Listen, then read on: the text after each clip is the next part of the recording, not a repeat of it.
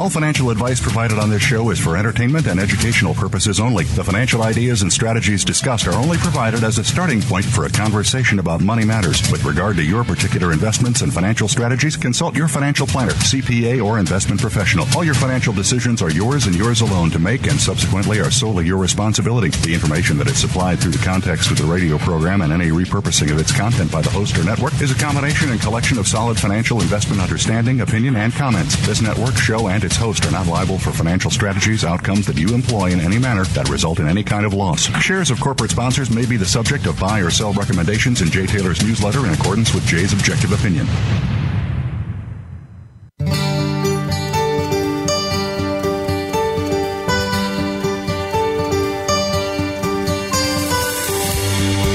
Welcome to Turning Hard Times into Good Times with your host, Jay Taylor. This hour will help investors fix issues and achieve personal gain. Now, here's your host, Jay Taylor. Welcome to Turning Hard Times into Good Times. I'm your host, Jay Taylor, talking to you from uh, New York City, the borough of Queens, on this, the uh, 20th day of October in the year 2020. I do want to remind you that I publish a newsletter called Jay Taylor's Gold, Energy, and Tech Stocks. You can sign up for that by going to miningstocks.com miningstocks.com. Um, my friend Chen Lin publishes an excellent letter that focuses on mining as well as the biotechs and energy stocks primarily.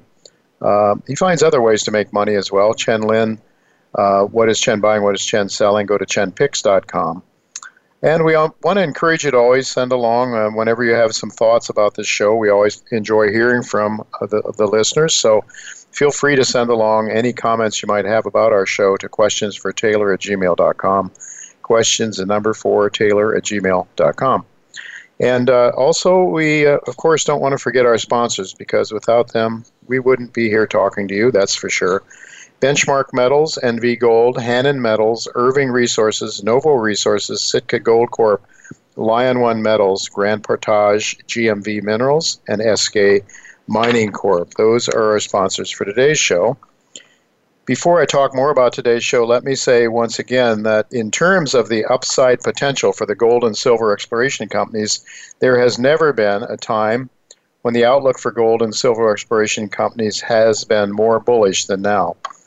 A sufficient amount of capital is flowing from a generally overvalued equity market, primarily from professional investors it's flowing towards gold and silver mining companies that enable exploration companies to fund expensive exploration drill programs. Moreover, new technologies are being discovered and used to allow geologists to more efficiently test their geological hypotheses as well as to produce gold more efficiently. Uh, with regard to the production potential, efficiency, a case in point would be Novo Resources, which is now, thanks to IT, mechanical sorting technologies have evolved uh, that may very well be revolutionary uh, in making different kinds of gold deposits heretofore not economic to now become economic. And indeed, I have very high hopes for Novo Gold's resources, uh, for Novo Resources project in, uh, in Australia. It looks extremely promising.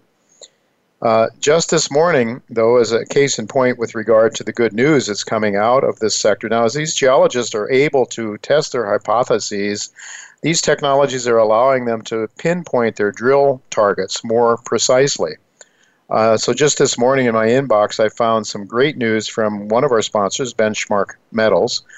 Uh, the company put out some very strong gold and silver drill results that seemed to set the company firmly on its way toward that that 5.5 plus million ounce gold equivalent resource target.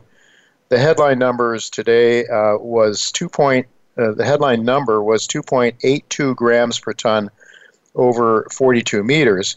What is important to note is that consistency of both high grade and lower grade bulk mineable gold uh, material and silver mineralization really seems to be coming together.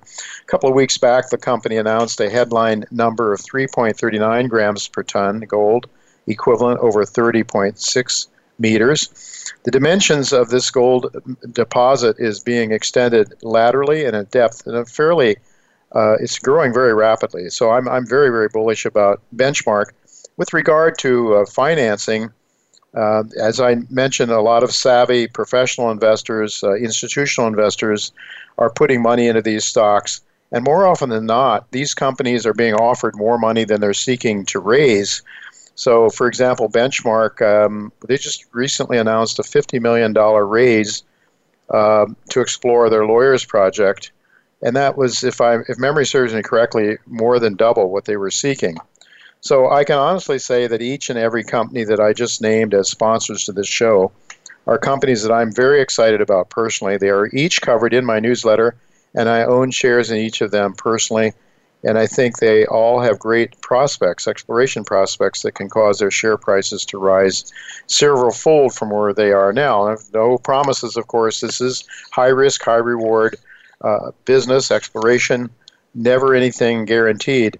But when you start to uh, delineate large, uh, mineable, high margin pro- uh, deposits, they can be extremely rewarding for, for early shareholders. So this is a, a, absolutely an exciting time for gold and silver exploration stories, and there is every reason to expect this sector will get a lot more, uh, will get a lot more uh, exciting and profitable, even still. As Rick Rule mentioned uh, last week, I think um, the S&P, the, the share of gold, uh, the share of miners in the S&P is one fourth the level as it's as, as that it has been at previous highs uh, in the um, uh, in the bull markets in various bull markets in the past. And uh, just this morning, Robert Kiyosaki tweeted that uh, if you compare the $1,900 gold price now to the current money supply, it's equivalent to $35 an ounce back uh, in the late 60s and early 70s. So in other words, you might think that, that gold seems expensive now at $1,900 and that you missed the train uh, as it pulled out of the station. But the actual fact is that the dollar is being debased now at an accelerated pace. So that, as measured by the dollars, it has uh, a long ways to rise. You know, keep in mind that it's not that gold is gaining value. Gold is holding its value. It's the currency that is uh, that is declining. It kind of reminds me a little bit of I don't know if you've ever had this experience. You're sitting on an airplane at the gate, and you're thinking you're feeling like you're moving, but then you look out the window and realize it's not you, it's not your plane that's moving, but the one next to you. Well, that's really what's going on with gold. Gold is sitting where it is. Currencies are losing their value, uh, and people that are sitting and putting their faith in their currencies uh, are going to be left behind, unfortunately. And I believe uh, increasingly so as more and more fiscal stimulus is going to be required uh, to try to keep things uh, from uh, uh, to keep the economy afloat. which brings me to today's title, today's the title of today's show, with regard to current political situation, which seems to be have everybody really talking a lot about what's going on in the presidential elections here. Well, my guest John Rubino says that this is the least important presidential election um, and so we'll be talking to John Rubino in the second half of the of the show today um, about that. Ian Klassen is going to be with me right after the first commercial break in just a few minutes from now, uh, and he'll be telling us about GMV Minerals. It's a company that's moving towards well, it's it's moving its project along kind of quietly. Not too many people know about it. That's why I'm glad John. That's, why I'm glad that Ian's going to be on the show today to talk about it. It's a project in Arizona that is uh, developing uh, very well. Uh, it's an open pit heap leach situation, and, and uh, Ian will tell us about that right after our first commercial break. Um, but getting to the comments that John is going to talk about the uh, topic of today's show, the second half. Uh, it's certainly America is more politically divided now than ever. I can't remember any time in my 73 years when we've seen so much divisive, divisiveness in America. Uh, and most people believe that this is the most important election that we've had. And I'm not sure that I don't believe that, but that case can be made, as John will, that uh, maybe it's not all that important given the situation that we're finding ourselves in economically. Um, you know, the, uh, the, the main thing is um, that we have a situation where debt is so great. Uh, we are so indebted and we can't pay the debt. And as I discussed, recently um, with, um, with, various uh, guests on the show that there's no really no solution other than to print money and to print massive amounts of it. Uh, and there definitely has to be now fiscal policy, fiscal stimulus uh, because monetary stimulus just simply doesn't work once you get to zero bound interest levels.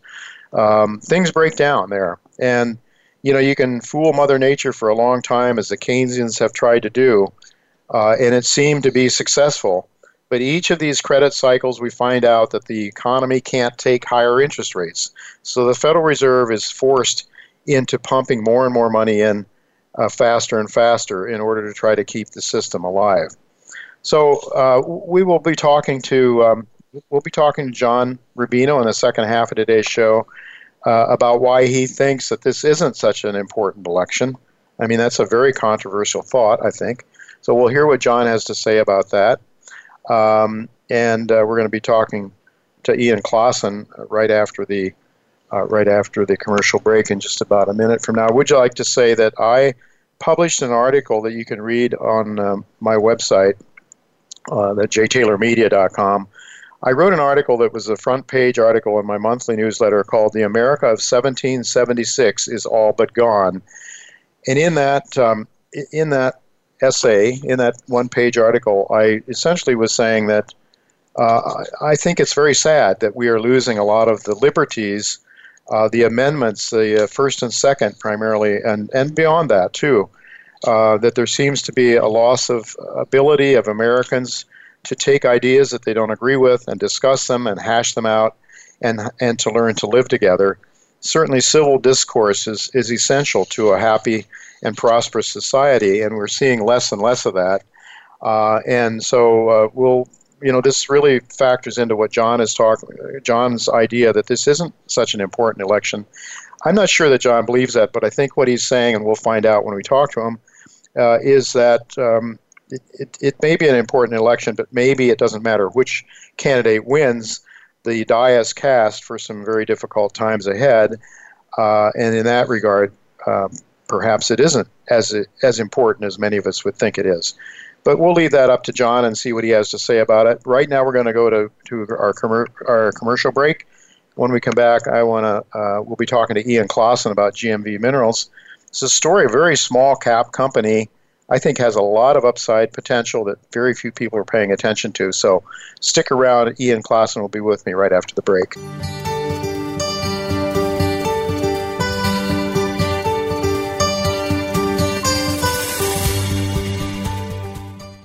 Become our friend on Facebook. Post your thoughts about our shows and network on our timeline. Visit facebook.com forward slash voice America. Novo Resources Corp trades on the OTCQX under the symbol NSRPF and on the TSX Venture Exchange under the symbol NVO. Its flagship assets are located in the Pilbara region of Western Australia. Novo has recently partnered with Sumitomo Corporation of Japan to evaluate, advance, and develop the company's Australian gold projects. With over 40 million in cash and 60 million committed from Sumitomo, Novo is well on its way to establishing itself as one of the top junior explorers and developers in Australia. When it comes to business, you'll find the experts here. Voice America Business Network.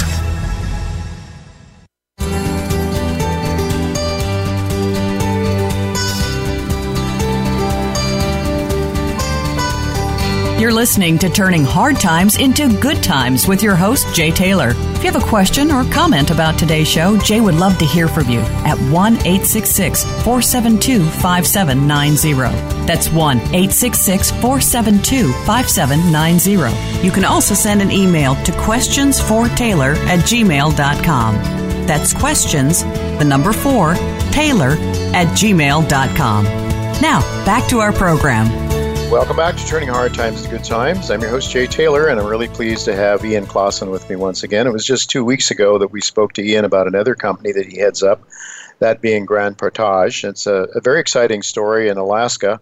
But today uh, we want to talk to Ian about GMV Minerals, uh, which company he serves uh, as president and CEO. Uh, welcome, Ian, and thanks for joining me again. Thanks, Jay. Great to be here. Great to have you with me, uh, especially to talk about a company that I think very few people are paying much attention to, GMV Minerals. Uh, I have you with the 42.7 million shares out, um, 28 to 29 cents in Canadian money. I guess that would give it what a 12, 13, 14 million market cap in Canadian money, something like that. Um, so um, it's it's a it's a baby, really. Uh, but you've had some considerable success in exploring and developing your Mexican Hat project in south, really southeastern Arizona, not not all that far from the Mexican border.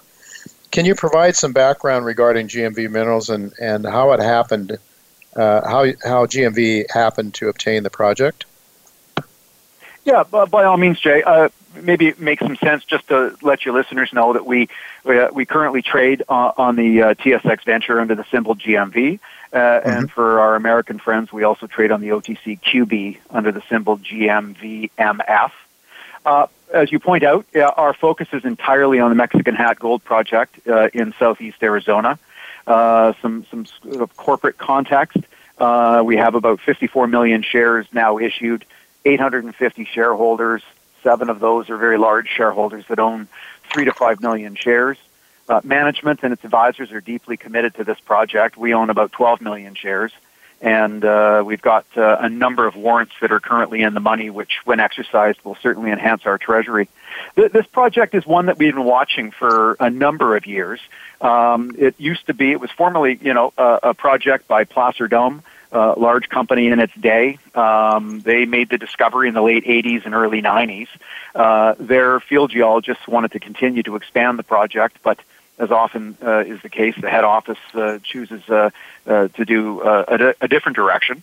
Um, mm-hmm. So the project was held since then in a number of different hands in a fractional way until we came along and were able to acquire all the land position that was available, which is about 5,000 acres uh, and make up what, what is the Mexican Hat uh, Gold Project today. It's a, okay. a low sulfidation, structurally controlled epithermal gold deposit. It's not high grade, which is maybe why a lot of people don't know about us, um, but it is uh, very consistent uh, in, in its generation of gold within the, uh, the drill core.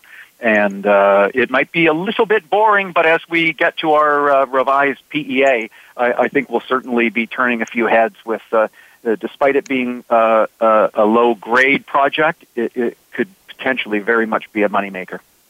Yeah, I mean, one of the keys here is the uh, is the metallurgy, and I know uh, our mutual friend Eric Coffin first brought this story to my attention, uh, and, and, that was what he was pointing out. That you know, it's not the grades; it's it's what's the cost of getting the gold out of the ground and producing it. and you have had a you had a January 2019 PEA preliminary economic assessment um, how, and, and you mentioned that you've got another one coming. How might the two differ? Yeah. I mean, maybe give us a little bit of an idea of, of the of the previous one uh, and what you might expect. Um, I know you can't say too much about it, but what you might expect uh, with the uh, with the updated PEA. Yeah. Well, but by all means, I mean uh, these these are third party independent reports, and sure. you know you you get a, a very uh, superb uh, inside look at what your deposit might do after they run it through, you know, some fairly extensive filters. Uh, you know, the vast majority of projects don't make it past the PEA stage. The, the PEA that we received uh, in in early 2019, uh, you know, nothing wrong with the document. Uh, uh, you know, they recommended a two-stage open circuit, 15,000 ton a day on a conventional heap leach pad, a mine life of five years, but open to expansion uh, decent mine head grade, low strip ratio of 2.8, um, uh, you know, approximately 470,000 ounces recoverable in the plan, but again, open to expansion. Uh, not a bad place overall, but we felt that the mm-hmm. capex was too high and that the mine life itself of only five years wouldn't lend itself to conventional financing methods. So we, we knew there were ways to improve it. Uh, we engaged Samuel Engineering along with uh, Golder and RESPEC and Tierra Group uh, to put together a new PEA for us with a different approach and a different focus. And uh, plus, in 2019, we filled in 11 holes of drilling uh, where our resource had some gaps that it wasn't previously mm-hmm. drilled and was previously characterized as waste. But uh, 11 of, uh, of uh, actually it was 12 holes, but 11 of the 12 uh, intercepted mineralization above our cutoff. And so all of a sudden, what used to be waste is now ore. And mm. uh, that's, that's filled in an important piece uh, to the resource calculation, which was updated by Tetra Tech uh, and will go into this PEA. The, the revised PEA, uh, as it were, uh, will be in our hands this week in draft form, and uh, we should have all of the highlights out in a news release seven to ten days from the time we receive it. Oh, good. All right. And I noticed that uh, I think the IRR was uh, 33% payback in two years with $1,300 gold. You, you mentioned, uh, so I, I, guess you're expecting a larger resource now. And is that uh, that's because of a lot of that infill drilling as well as a higher gold price, perhaps? Yeah, you, well, you've nailed it. Uh, I mean, what what we didn't, uh, uh, we will have a, a certainly a, a, higher resource going into this PEA. Um, I think you'll see that the that we'll still have a crushing circuit with two stages. There'll still be no need for agglomeration. Uh, mm-hmm. I think you'll see our mine life expanded significantly beyond the five year mark. And, uh, you know, that's not relying on any future drilling. That's what we have right now. So we believe that the CapEx will be greatly uh, uh, enhanced uh, from, from where it was. We also believe that our net present value after tax and our internal rate uh, of return calculation, uh, which you've mentioned at the outset, will be enhanced as well. So we're really looking forward to getting this report in our hands. We've directionally had some some real comfort with what we're seeing, and because the you know the fact that gold really has broken out this year, uh, we will see a higher base case, which will improve not only our deposit but everyone else's around the world. So it, it's a good time to be in this business. And uh, in in terms of moving this forward, uh, okay, the PEA, where do you expect to take it after that? Yeah. So uh, uh, we should be fully disclosed on our PEA at some point mm-hmm. by the end of uh, this calendar month. the next six to six to eight months, if you will, um, is to uh, make sure people understand that uh, we've got uh, you know a very sizable net present value on an asset in a really safe jurisdiction in a mining friendly state. Uh, this is a company that's only spent five million dollars on this asset since acquiring mm. it, and and I think uh, you know we've done a, a really heck of a job uh, being able to build value, which we will then turn into shareholder value and an appreciation once people can see the the growth that we've put to it. Beyond that, um, we know uh, that to the north of our, our deposit and to the southeast, the same contained structures exist. And so we're going to do a 12 to 15 hole drill program into those two areas where one, we hope we find the feeder source to the Mexican Hat deposit itself, but two, to really add some new tons and ounces beyond what we've already got as a sizable program over a number of years um, that will will continue to add shareholder value. So you're looking uh, to expand, continue to expand the resource, uh, show that it's economic at these levels. Uh, uh maybe somebody gets interested in you, or if not, you'll keep on uh, expanding the resource, hope, hopefully making it more robust and and uh, even better and bigger. And of course, scale is always important. And I know, I think that was one of the reasons that maybe some people weren't weren't all that excited about it initially. But now, if you can really scale this thing up a lot, that that will start to get people excited about it. I'm, I'm quite sure. Well, that's right, and, and, and you know when you can you know know that you can extract uh, five to six hundred thousand ounces of gold at today's market value of nineteen uh, hundred dollars, you, you know you're really looking at a quarter of a billion dollar valuation, and we're currently valued at eleven million dollars U.S. in the marketplace. So, mm-hmm. uh, you know, humbly speak, I, I modestly, I, I would suggest that there's certainly some upside in uh, in being a shareholder of this company going forward. No, I have no doubt about it. That's why I am one, and uh, I think it's very exciting. Uh, are you well financed for now, Ian? Um, we're reasonably well financed. We've certainly got enough money uh, in the treasury to uh, seek out and, and, and complete the milestones that we set uh, for 2020. Uh, we are uh, trading at roughly twice the price of our warrant exercises. So uh, mm-hmm. we're, we're in discussions right now with some of our large shareholders who are exercising their warrants, and that will bring enough money in for us to uh, not only uh, drill the programs to the north and to the southeast that I've mentioned, but also to advance the, the business plan in other areas. Mm-hmm.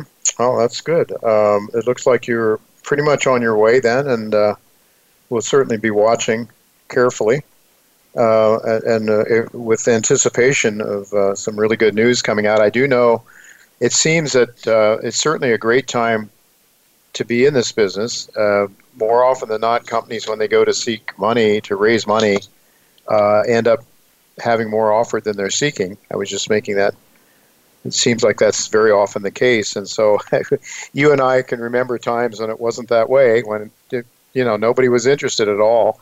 Even so, I'm oh, yeah. I'm told um, I read Rick Rule last week on the show, and he was talking about how the market capitalization for mining companies in the S and P 500 is only a, like a quarter of what it was uh, during better time, you know, during during peak times in the past. So it seems to me there's an awful lot uh, a long ways to go in this bull market, and um, you can raise money and um, you can do things now. It's it's it's exciting times.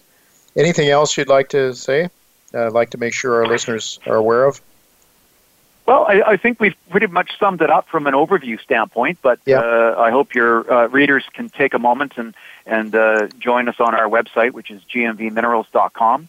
Uh, we know that this project has uh, an awful lot of merit. We're very excited about the detail that we'll be disclosing shortly. So, uh, if anyone is interested, all of our contact details are on the website, and look forward to sharing uh, more details as we go.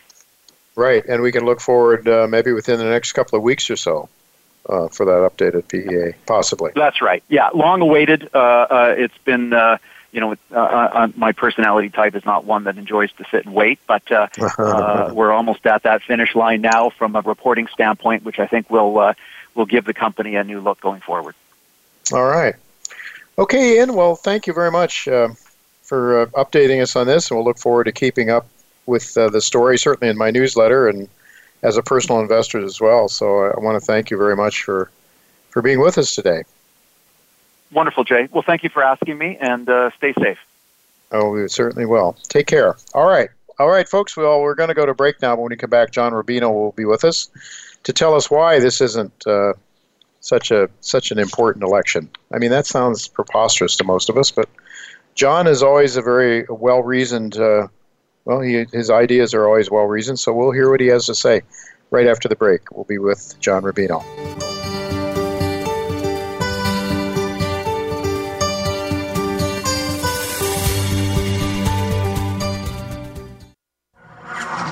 Voice America is available on your Google connected device. Okay, Google, play Turning Hard Times into Good Times podcast on iHeartRadio. Try it today.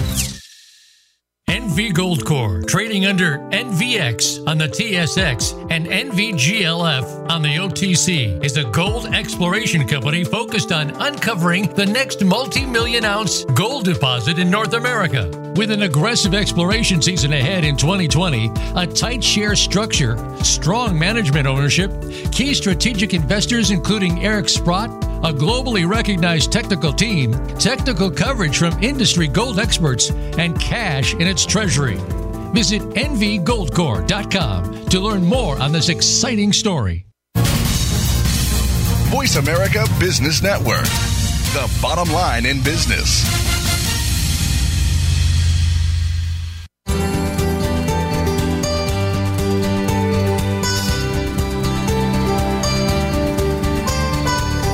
You're listening to Turning Hard Times into Good Times with your host, Jay Taylor. If you have a question or comment about today's show, Jay would love to hear from you at 1 866 472 5790. That's 1 866 472 5790. You can also send an email to questionsfortaylor at gmail.com.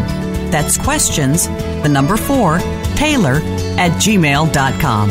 Now, back to our program. Welcome back to Turning Hard Times into Good Times, hopefully. I am your host, Jay Taylor, and I'm really pleased to have with me a really good friend, John Rubino. And John, uh, of course, most of you would know John from his frequent appearances on this show, but he is also uh, he also heads up dollarcollapse.com. And, and you really need to go to that website. I mean, I went there this morning. I don't go every day, but this morning in preparation for our discussion, I went there and um, he, every week he puts up videos. I guess this is top 10, but I think sometimes there's more than 10.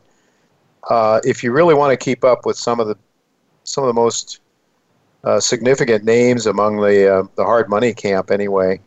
Uh, for example, there's videos up this week: Rick Rule, Michael Pento, Jim Rickards, Peter Schiff, David McAlvany, Raoul Pal, uh, and more, uh, and and very very good ones. And um, so I would say to go there as well as to read John's articles and others that he posts there. uh, it'd be well worth your time if you're if you're really a serious student of the markets. Thanks for joining me again, John. Hey Jay, it's great to be back. It's always good to have you uh, here. You're over there across the Rockies, up there in the Northwest, and some secluded area, supposedly, and uh, um, far away from all the COVID people dancing around the streets of Seattle, I guess. well, it, it could be a little more secluded from from my point of view. We're uh, you know not that far from Seattle, and uh, I would like to be a lot farther based on what's going on over there. Yeah, but you do. But I mean, you you do have to sort of. It's it's not so easy to get from Seattle to your to where you live. I think so. Yeah, thank God that it's a hard trip. You have to t- put your car on a ferry to drive across, uh, uh-huh. and uh, and you know that would slow down the whole you know giant protest caravans and everything, right? So yeah, hopefully, you would, hope, hopefully it doesn't come to that. You know, may, maybe we're basically done with the, the whole civil unrest thing for this cycle until the after the election. I think well, we're going to go back into it. Of. That's what I'm afraid of. But John, the least important election of our time, you wrote, and that's the article that's, that's posted at uh, Dollar Collapse. So folks, you can go read that. Uh, but John will tell us some of what's in there now. Um, so you know, as you, you start out, you say a consensus seems to have formed on both left and right that the upcoming presidential election involves some literally existential questions, making it the most important election of our lifetimes. In fact, the opposite is true, you say. This election is at least is the least important of the past 30 years and very possibly the least important ever. Because to put it bluntly, we're kind of screwed either way. so, so let's consider some of those supposedly existential threats, and then you name a bunch of them. You start out with a, a politicized Supreme Court. Uh, talk to us about that.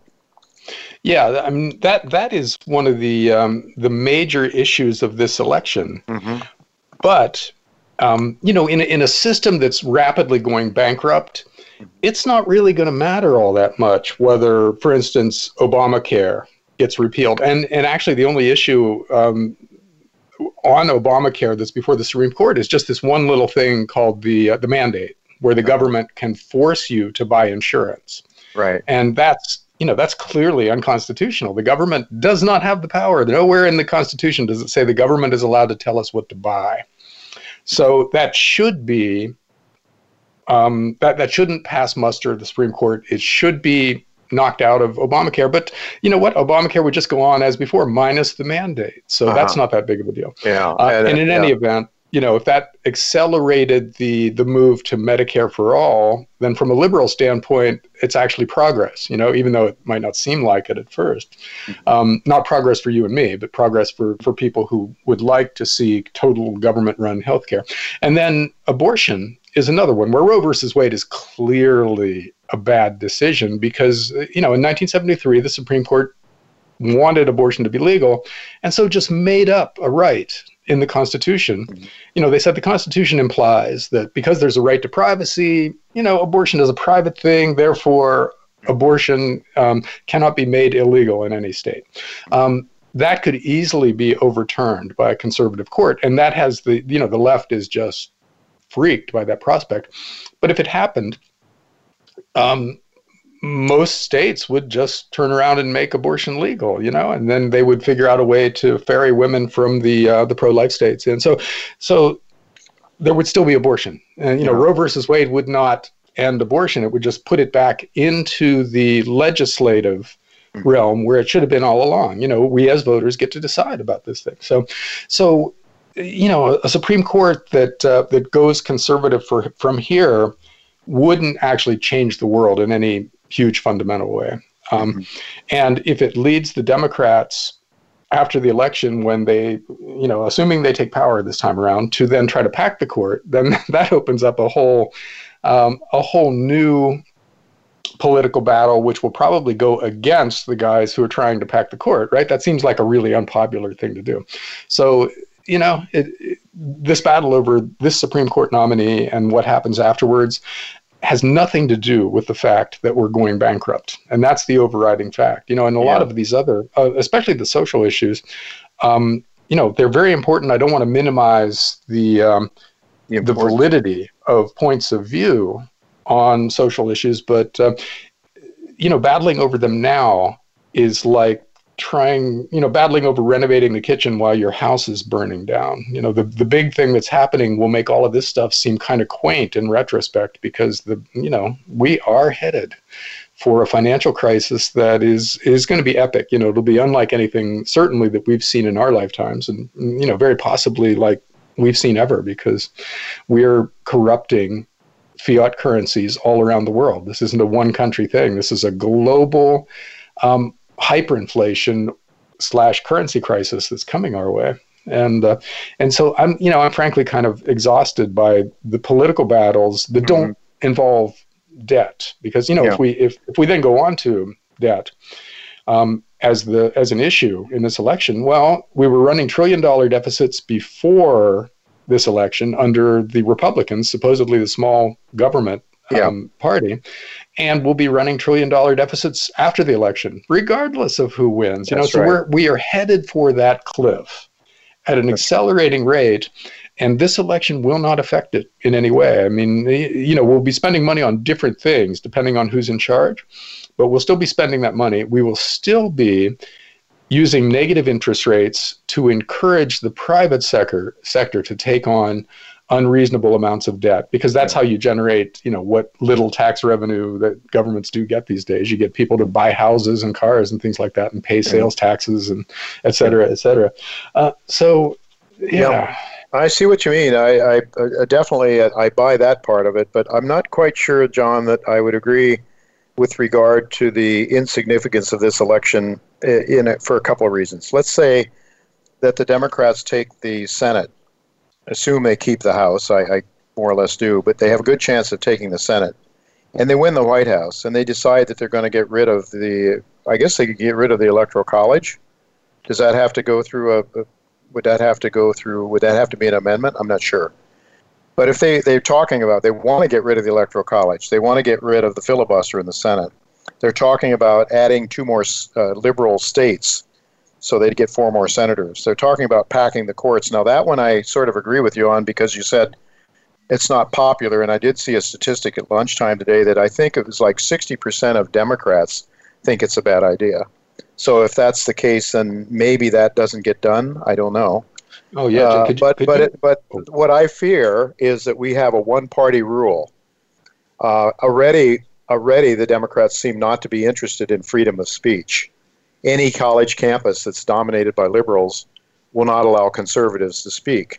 We've seen what has just happened with the strongly demo, you know, the uh, the the IT companies, the big um, uh, social media companies, uh, Twitter and Facebook, that are silencing reports from the uh, from uh, from the New York Post regarding the Biden family and what's going on there.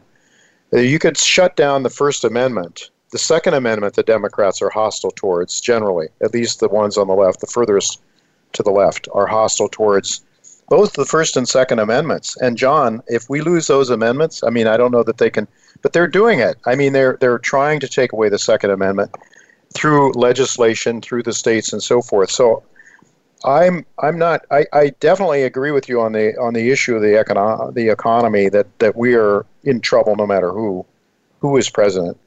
But it seems to me that on the margin there may be some differences. For example, if you have a Supreme Court if you have a Supreme Court that really are made up of strict constructionists and they're not trying to make legislation, as you just pointed out, they did in Roe, v. Wade, uh, but you had someone that tried to stick to the rules, to the laws, to the to the Constitution.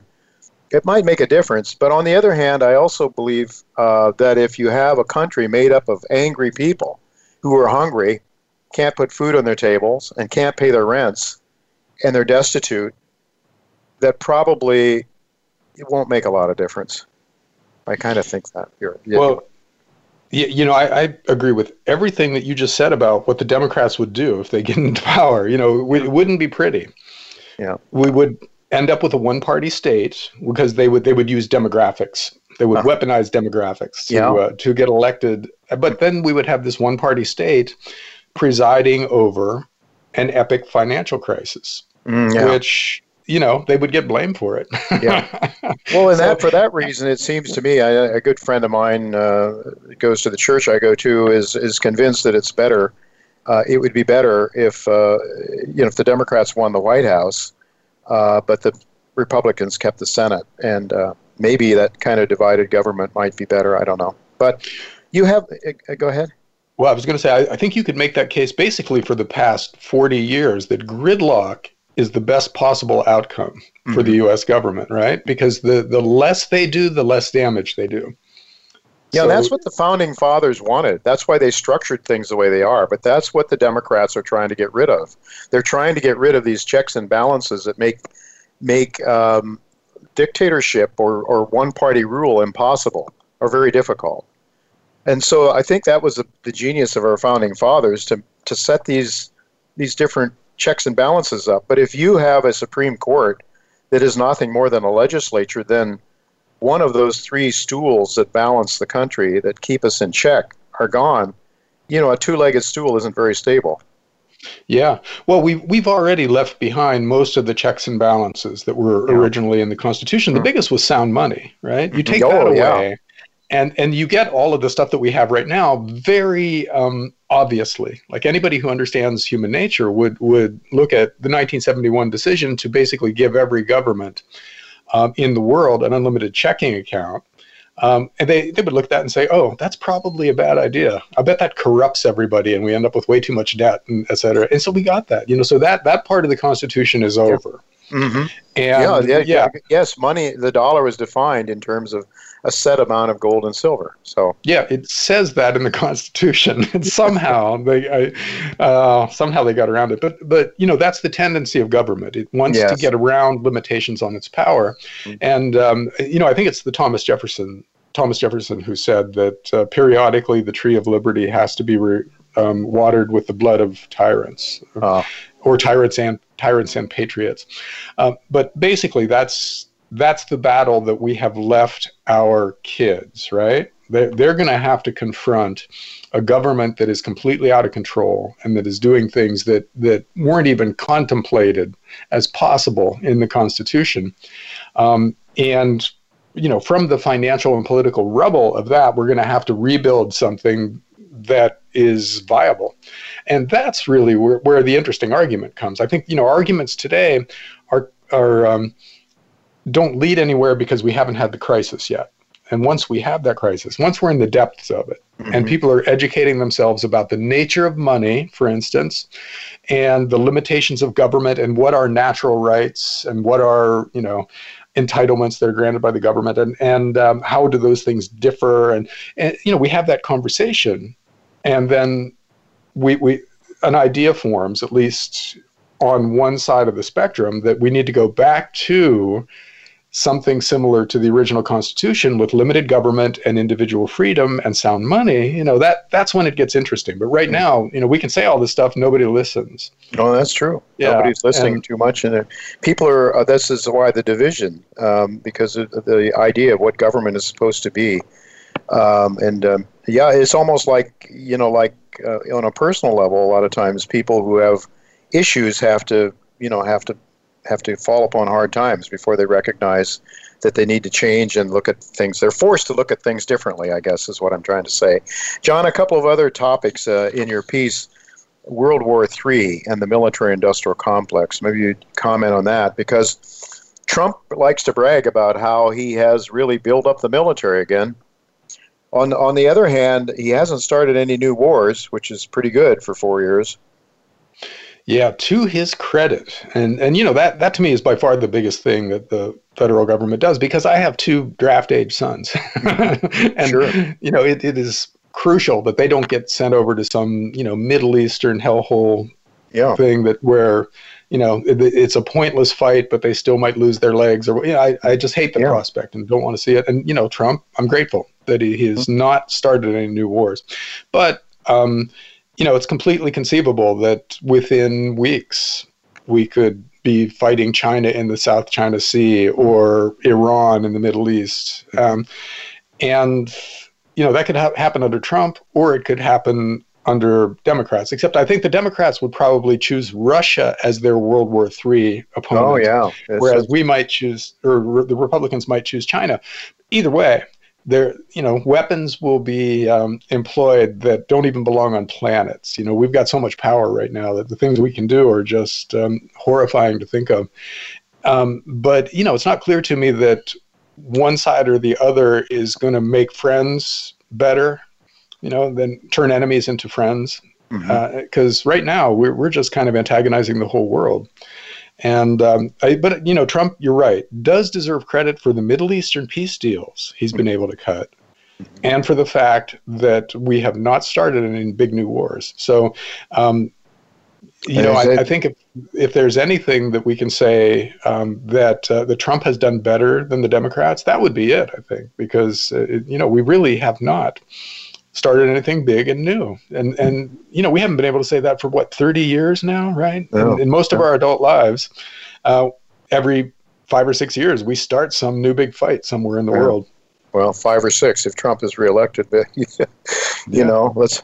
Anyway, that's that. That's a big one to me as well, and I think Eisenhower was so concerned about it. But John, I think that you know we talk about the deep state that what is the deep state is this huge amount this military industrial complex that Eisenhower was very concerned about and you know my friend Jeff Deist who was Ron Paul's chief of staff uh, during Ron's run for the presidency the last time he talks about each of these big departments uh, you know federal departments are so big and powerful they have so much there's more power than the president has essentially each one of them in some ways and the and the money that's involved in these. I mean, just think about how Washington keeps getting bigger. The all around Washington and the the uh, DC complex keeps moving and expanding outwardly, uh, and those states that used to be conservative are turning are turning blue. They're turning blue because anybody that gets their money through the government wants to see that continue uh, and get bigger. Right? It seems like it. Oh yeah. Um, you know, I used to live in Virginia and it was a conservative state. Very conservative. There was there was no chance of them going for a, a Democrat presidential right. nominee. And and now because of Northern Virginia, which is you know that's all full of government employees, mm-hmm. so they tend to vote liberal because that's you know that idea they have they have the idea that that's going to funnel more money into um, their neighborhoods and their the departments of the government that they work for. Mm-hmm. Um, so suddenly Virginia is a um, uh, a blue state, yeah. which is just amazing, you know. But but that's how it works, you know. The yeah, government is just expanding, and and this is happening under Trump. Oh yeah, he, he oh, did yeah, not Trump. cut the size of the government. Well, so I mean, we're it. seeing, you know, we're seeing Trump just just, I mean, just not concerned at all about well, however many trillions it takes, just throw the money out there. And this is what you were saying that at some point in time, when we're forced to think seriously about money, uh, it, this thing is going to come to an end, and um, and that's uh, you know that's it. I mean, a lot of these things that you talked about sort of overlap. For example, rampant corruption is another topic that you mentioned. It seems to me that that could overlap with, with all these other government expenditures too, because as you just said, people vote their pocketbook, and if the government can can um, you know expand their programs and they can you know if you're sitting in a in a corporate setting that depends on government spending, you you know you like to see everybody doing well in that corporation, so you're just all in favor of it. So it's like not something that people necessarily consciously engage in. They, they're probably convincing themselves that these military weapons that they're producing is good in defending America. So there's always well, that. I mean, there's always a rationale for the growth of government, but uh, by, by definition, the bigger government gets, the more corrupt it gets because yeah. if it has a lot of goodies to hand out, people will find a way to game the system to get those goodies. Well, this is the issue then in terms of the goodies, and the goodies have been available because of the United States power, its military industrial complex, its ability to uh, its ability to force other countries to use the dollar as our currency went off the gold standard. The petrodollar came into being, and um, and so this gravy train has been able to go for a long time, but um, I don't know. At zero interest rates, John, how many foreign countries are going to want to really be buying uh, treasuries? You know, I mean, I don't know. Do you, do you see some risk for the dollar ahead of us, perhaps, because of this? We have negative real rates now. Negative yeah. nominal rates could be coming. Yeah, well, they, they will have to because in the next crisis, whatever it is, you know, if the economy doesn't speed up after the coronavirus or the coronavirus doesn't go away in a, in sufficiently, or we have the next war or the next stock market crash, any of those things will force the Fed to act. And it's it's really got a limited set of tools right now, right? It can it can create a huge amount of new currency and buy a bunch of bonds, but it's already bought most of the bonds. You know, it yeah. was buying junk bonds.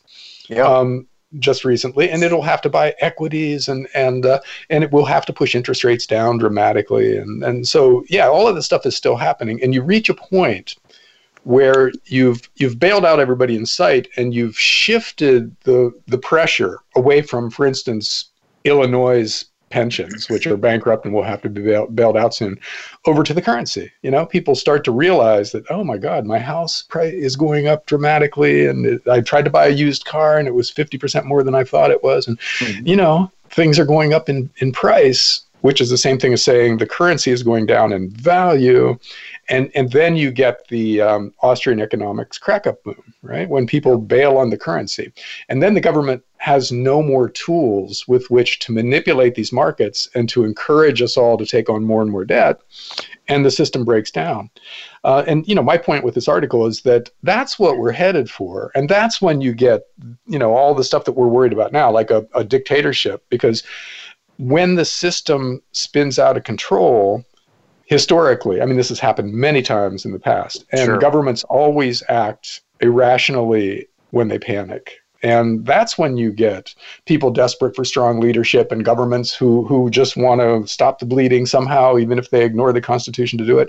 And so that's when the, the potential for dictatorship becomes real, not after this election when people are worried that Trump's not going to, you know, accept the, um, the vote or anything like that. Yeah. but, but in the next crisis, Mm-hmm. Um, it's completely possible that that we get martial law that's very open ended, where the government just suspends civil liberties until the crisis is over, and the crisis doesn't end for a long time, and that's basically it for you know American democracy, and that's what you get when you screw up your finances. So this is a huge deal. This isn't just oh you know we'll we'll have a couple of weeks of inflation and we'll make some money in no. the gold market and, and no no, this is going to be much bigger and much more protracted. Much Although we will make lots of money in gold if this happens. You know, that's well, the only or upside. what you'll do is keep yeah. some wealth. Uh, that, I think that's better put. Is you'll keep you'll keep some wealth if the government allows you to keep your gold. That's another issue, of course, too. But uh, and you know, it was taken away or it was uh, required to turn it in. Uh, under Roosevelt, so there's a precedent for that. Well, John, I'd just like to tell our listeners you also had some interesting comments on the environment, and solar is really picking up. I know that you actually wrote a book. Um, maybe you co-authored a book, or you were involved with a book that had to do with the environment. So I know that you're quite you're quite interested in that, and you point out that solar is really becoming very efficient and is eating into the uh, petrol, uh, to the uh, I guess to the fossil fuels. Yeah. Well, my point was the, the whole Green New Deal thing mm-hmm. um, will be mostly taken care of by the free market as new technologies come along mm-hmm. that replace older, dirtier technologies. Mm-hmm. And solar is the, the, is really the most interesting one in the energy sector. Oh, electric cars are very interesting too. You know, battery technology in general is going to uh-huh. make a huge difference. And um, when when a technology's time has come, it doesn't matter what the economy is doing. It doesn't matter what the political system thinks. The the um, private sector takes care of it, and that's where it is with solar now. Solar has gotten cheaper year after year after year to the point where it has crossed the line of, for instance, um, coal generated electricity. Yeah. It is now cheaper than that in more and more places. So people are just buying it. And, and so it will replace a lot of fossil fuels, which will go right. a long way towards okay, the gonna, goal we're going to have to leave it go at that, John. It's fascinating stuff. People, uh, you need to go to dollarcollapse.com. You can read John's article and uh, more than we were able to get to today. Thanks so much for being with us, John, and uh, we'll look to do it again sometime in the near future, hopefully. Thanks, Jay. I'd like that. All right, folks. Well, uh, next week, uh, Frank Holmes, uh, Michael Oliver, and Jim Greig of Benchmark Metals will be with me. until then, goodbye and God's blessings to you.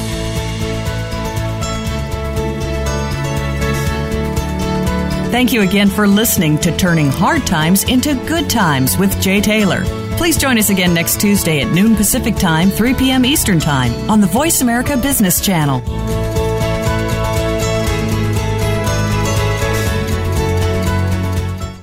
Benchmark Metals is an advanced gold silver exploration company that is rapidly advancing its Canadian gold silver project to a production decision. Benchmark is nearing completion of its largest program to date, with up to 100,000 meters of resource expansion and definition drilling in 2020. The multi million ounce potential project is expected to have a new mineral resource estimate and PEA study completed in 2021. The company is backed by the Metals Group management team and believes this aggressive program will be complemented by one of the strongest commodity bull markets in decades. Visit benchmarkmetals.com and subscribe to follow their success.